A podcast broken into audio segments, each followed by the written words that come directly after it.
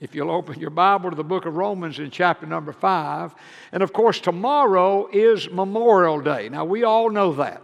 Tomorrow is Memorial Day. Memorial Day is always the last Monday in the month of May. That's when it is. And on Memorial Day, we remember the one, in fact, more than 1.1 million men and women who have died in the United States military serving their country to very simply to keep us free. That's the whole deal right there. In the year 2000, I mentioned in the bulletin, Congress asked the American people, you and me, all American people, that on Memorial Day at 3 o'clock in the afternoon, local time, wherever the people would be in America, to pause and to remember those who had given their lives for their country to keep us free. Like tomorrow, 3 o'clock in the afternoon, local time, baseball games will stop. They'll have a moment of silence. Tomorrow, 3 o'clock, local time, wherever they are, Amtrak trains will all blow their whistles. And I'm sure many other things take place. I said this morning, I encourage you again tonight. Tomorrow, you'll be somewhere at 3 o'clock in the afternoon. You may be alone. You may be with a family, a bunch of friends, wherever you are. I think it would be the right thing to just say, you know, the pastor just mentioned at our church that we're asked at 3 o'clock local time to pause for a minute and to just remember those who've given their lives. And you might be just the leader. I don't think anybody in America would be offended by that. There's no pressure to that, none of that at all. But we just need to remember that a great number of people, over 1.1 million, have given their very lives to keep us free. Now, tonight, what I want to do I want us to pause and remember one person, one man, who over 2,000 years ago, he gave his life to make us free. It's one thing to keep people free, it's another thing to make people free. And that's exactly what Jesus Christ did on that hillside, Golgotha, at the foot, the Damascus gate, going into the old city of Jerusalem, there in the most busy part of that area of the city, our Lord Jesus hung on a cross, shed his blood. You know the whole story. And he did that to make us free. And we're going to be thinking about that tonight. So let's do that by looking in Romans chapter number 5. And I want to read the first two verses, and then I want to skip down to verse 6 and following, and then we'll come back and we will look at a thing or two in the time that we have. In Romans chapter 5, verse 1, and remember, the Apostle Paul wrote this book that we call Romans. He was in Corinth when he wrote the book and he wrote it to believers in Rome. Paul, so much, his life's desire was to get to Rome, and he did, and it cost him his life. One of the most moving things that I've ever experienced in our journeys in places was when we were doing a trip and we had a group and we went to Rome and we went to what is now a little small monastery and there's a beautiful chapel there.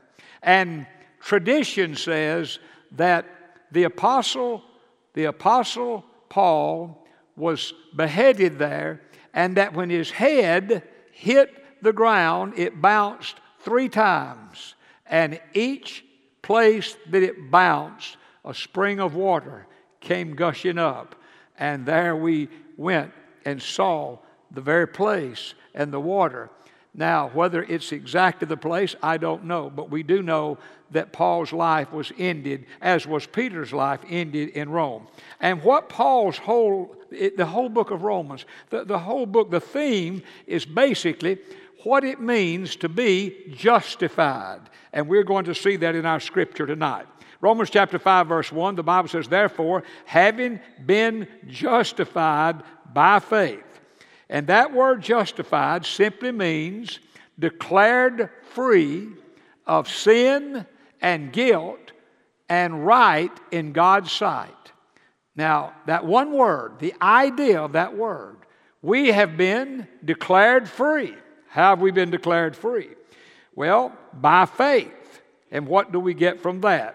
We have peace with God through our Lord Jesus Christ. If you underline in your Bible, I hope you've already underlined the word justified. Then the words we have, we have is, is, is, is a fact.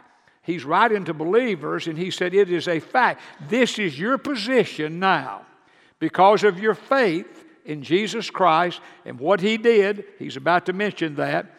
It, it's a beautiful thing. He said, We have peace with God through our Lord Jesus Christ, through whom also we have access by faith into this grace in which we stand and rejoice in hope of the glory of God.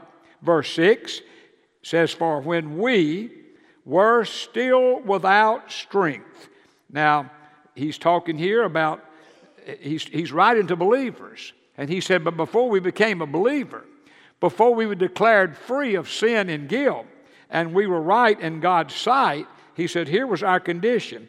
We were without strength. That, that just simply means we were powerless to do anything about it. In other words, he said, when we were unregenerate sinners, we were powerless to do anything about our spiritual condition. It is true of them, it was, it is true of you and me, and it is even now.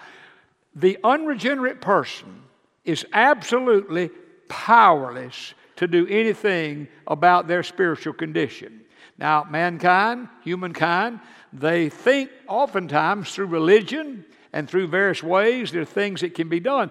But he's on to something very, very important here. He said, No, back before we were justified and before we had peace with God through our Lord Jesus Christ, the fact of the matter is, we without strength in due time. That means at the right time. Look what it says Christ died for the ungodly. For scarcely or rarely for a righteous man will one die. Yet perhaps for a good man someone would even dare to die. But God demonstrates His own love toward us in that while we were still sinners, Christ died for us. Much more. Then, having now been justified by His blood, that is, declared free of sin and guilt by Jesus' blood, we shall be saved from the wrath through Him. For For if we, if for, excuse me, for if when we were enemies, we were reconciled to God through the death of His Son, much more having been reconciled, we shall be saved by His life.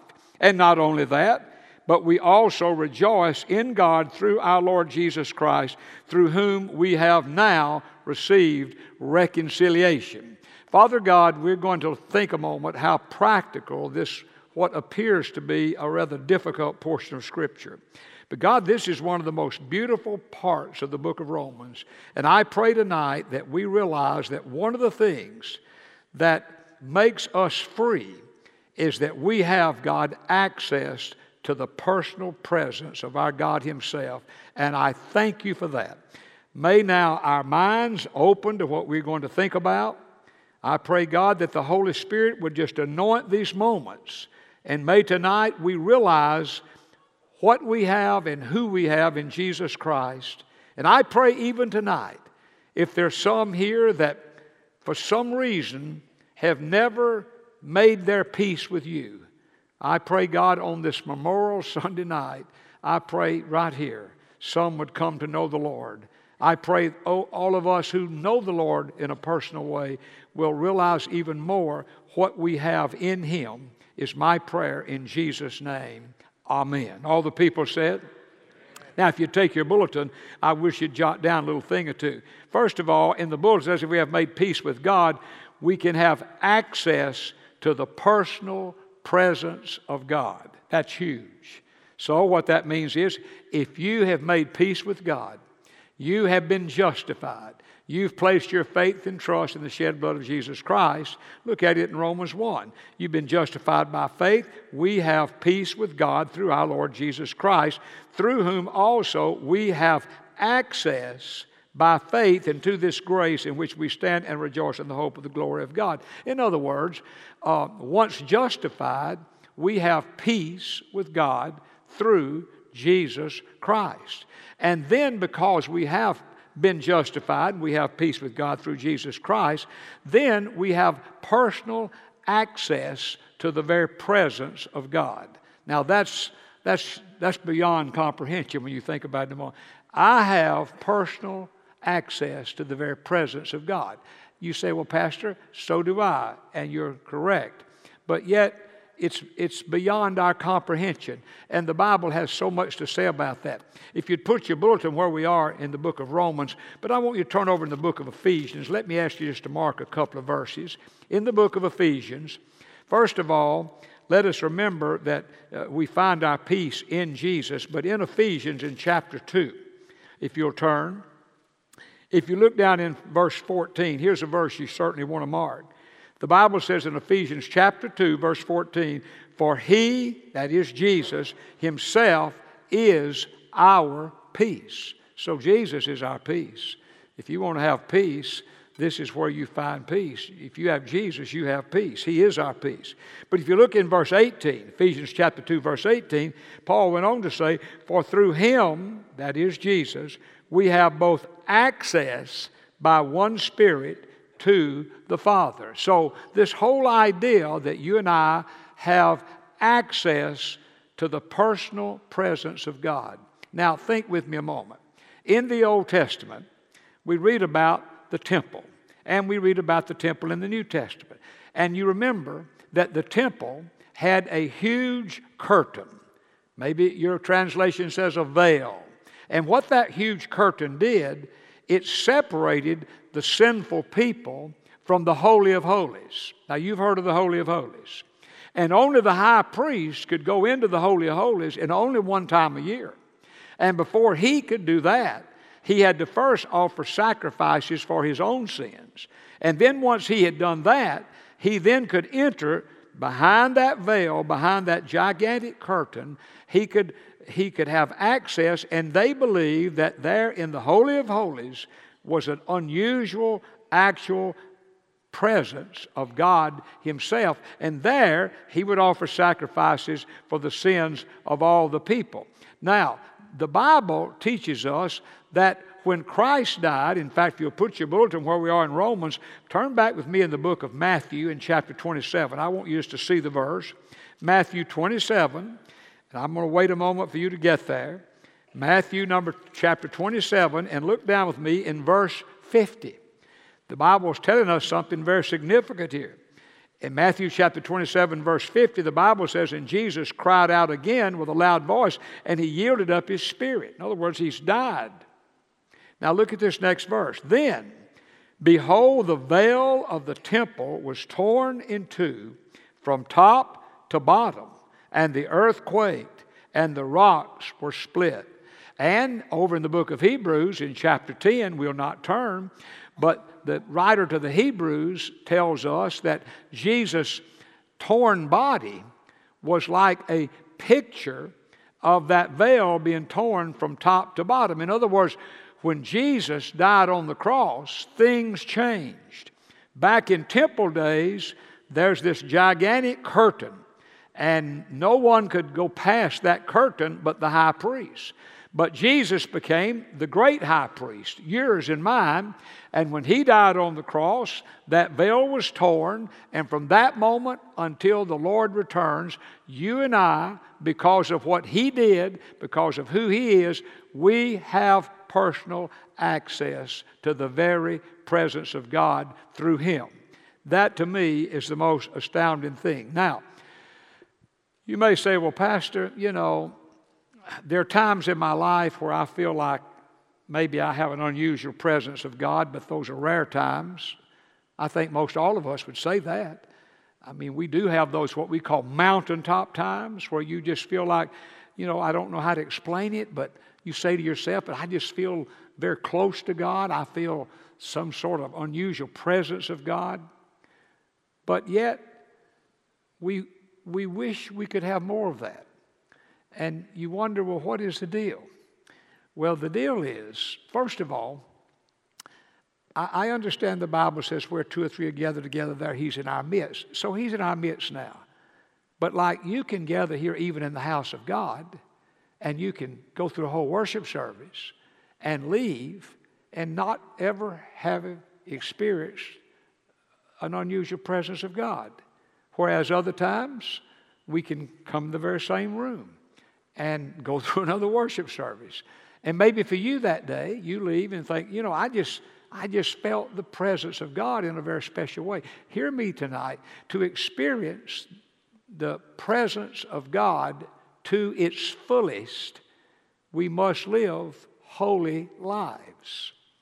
Like, just like, just like that big curtain and that veil separated, blocked sinful people from going into the Holy of Holies, only the high priest, once a year.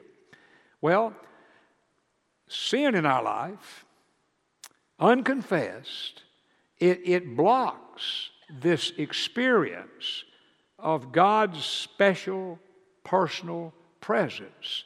And we need to look at our life and ask that very question. Sometimes people say things like this. Perhaps we've all thought this. I feel like I feel like God's moved a million miles away. I've had many people over the years say something to me like that. Pastor, I just feel like God's, you know, he's, he's, he's way out there somewhere. Well, listen, God has not moved anywhere. We move. God's not moved anywhere. Mankind moves. And this whole idea of the holiness of God, it's not much mentioned. You know, the Puritans, they, they were called the Puritans because they, their goal was to be a pure people. But it's just evolved. God's moved nowhere, but in our lifetime, we've watched, and we're watching every day at a rapid pace. It's like, it's like a moral vacuum that's taking place in America. Sounds like something preachers would preach. Interesting. This past Tuesday, in the USA Today. Now, the USA Today is not a religious magazine. Do y'all understand that? No, it's, it's, it's, uh, it's just a, it's, it's typical media. But I opened it up, front page. I see this article on the top, caught my attention. I glanced at the bottom of the page. I mean, a major part of the bottom. Then it goes on, and here was the headline Nation's Moral Compass. And then it's got this big article, and it begins. Let me read just a, just a brief part. Here's, the, here's how the article began. What is happening to my country? Do you ever ask that question? like, what is happening to America? I mean, just school shooting after school shooting? My gracious, this and that. What is happening to my country? Well, the article goes on to say as America has grown more diverse, more secular, I love it. A secular paper is saying we're more secular. And more polarized, its moral compass has become harder to tune to a true north with no particular voice emerging as a moral authority. And then it says some things about how things have changed in the past 50 years. And interesting enough, they, they mention Gallup polls, Pew Research Center, they mention where they get their data. It's, let me just mention a few. It says the presidency has not been shaken by Watergate 50 years ago. 50 years ago, we never heard of Watergate. Watergate changed everything. 50 years ago, Martin Luther King Jr. was the most recognizable civil rights leader. 50 years ago, Walter Cronkite. Any of you remember Walter Cronkite? You just dated yourself. He was a trusted voice of news. I'm not going to chase that. 50 years ago, here's a Gallup poll 65% of Americans said religion was very important in their own lives. 50 years ago, this is a Pew Research Center said, 62% said they trusted the government all or most of the time. Well, it has a now column. I don't want to depress you, so I won't read all the now column, but let me read what I choose for what I'm doing. Here it is now 51% today say religion is very important. So it's dropped. It's dropped from 65% down to 51%. I question that. I, I just can't fathom that 51% of Americans says religions of any significance at all. Only 18% trust the government all or some of the time. Now, here's, here's the kicker in this deal. Now, this is the USA Today article. This is not something I wrote. Some experts say these trends have created a moral vacuum. I about fell out of my chair when I read that. I thought, man, somebody is tuned in to what's going on. But this is what's happening in America. But like what's happening in our churches? What's happening among Christian people? What's happening in your life? What's happening in my life? If th- this whole idea of the holiness of God and the, the purity of a believer and, and, and, and being taken, not, not being a casual Christian, being, a, being, being dedicated and sincere and trying to live your life the best you can as the Word of God teaches. The advantage of that is you have an access to the personal presence of God, not just from time to time, but oftentimes. And we're human, we're going to sin, we're not going to live always perfect lives. We know that. But wouldn't we agree tonight we can all be more godly than we are? Could I have an amen to that? We really can. And you have to work at it because everything around us is working against it. And that's why it's so important that our children be taught everything we can to teach them about God and about the Bible, and that this is the moral authority, not this person and that person, or this newspaper and that newspaper, this leader and that leader. Jesus is our moral authority. And when we take that seriously, what happens? We have access to the personal presence of God. Now, number two, and I wish you'd jot this down very quickly uh, if we have personal presence of God, we can have friendship with God. We can have friendship with God. Now, go back in Romans, where your bulletin is, in chapter 5, and look again with me in verse 10 and 11. It says, For if when we were enemies, we were reconciled to God through the death of his Son, much more uh, having been reconciled, we shall be saved by his life. Now, this word rec- reconcile, let's talk about this word. Underline in your Bible, it appears twice here. The word reconcile means there's an action to renew friendship, to reestablish friendship, would be a better way to say that. Like if two people have become enemies, maybe a husband, wife, maybe friends, maybe somebody at work, whatever it may be. To be reconciled, what does it mean? It means they're going to have to reestablish that friendship. A person told me this morning, he'd asked me to pray for them, I think two weeks ago. Some, they'd said something that had made someone mad.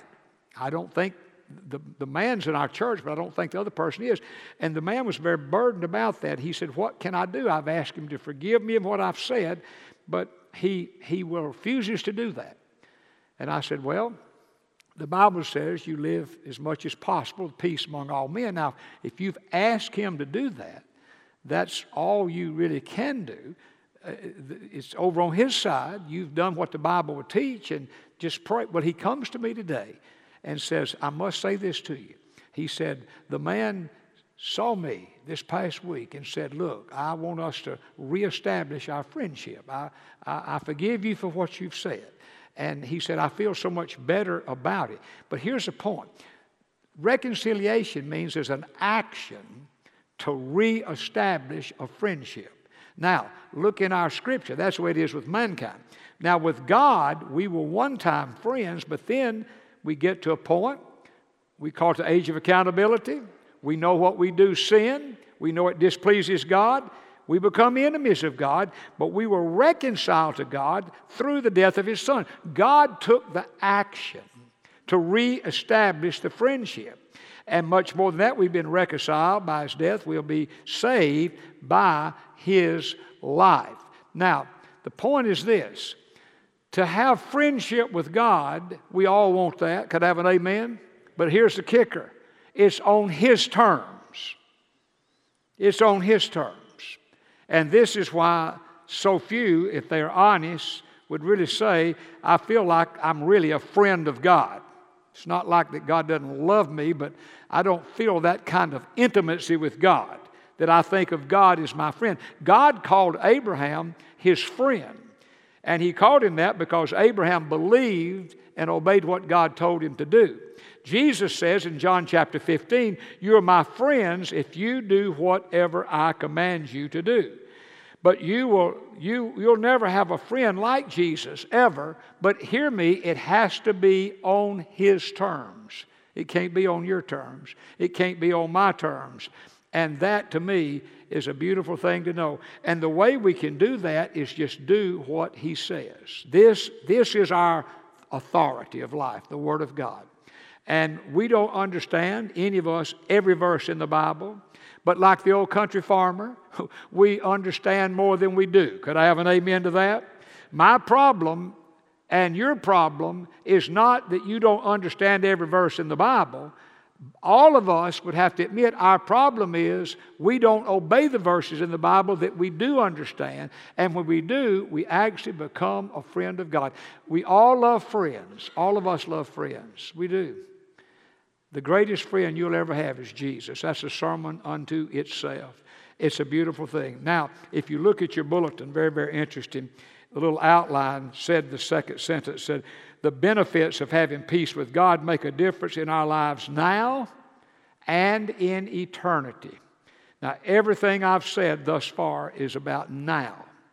I've talked about uh, having access to the personal presence of God. That's now. I've talked about having God as a friend, friendship with God. That is now. But the bigger part is the eternity part. And the eternity part is down in verse number 9. Look in Romans chapter 5, verse 9. It says this Much more, having then now been justified by his blood, we shall be saved from the wrath through him. You say, now what does wrath mean? Well, it doesn't mean God's anger. The wrath of God refers to a righteous, a righteous response to a sinful man. God is holy, and God, being holy, is going to respond to man's sin. And that response, the Bible calls the wrath of God.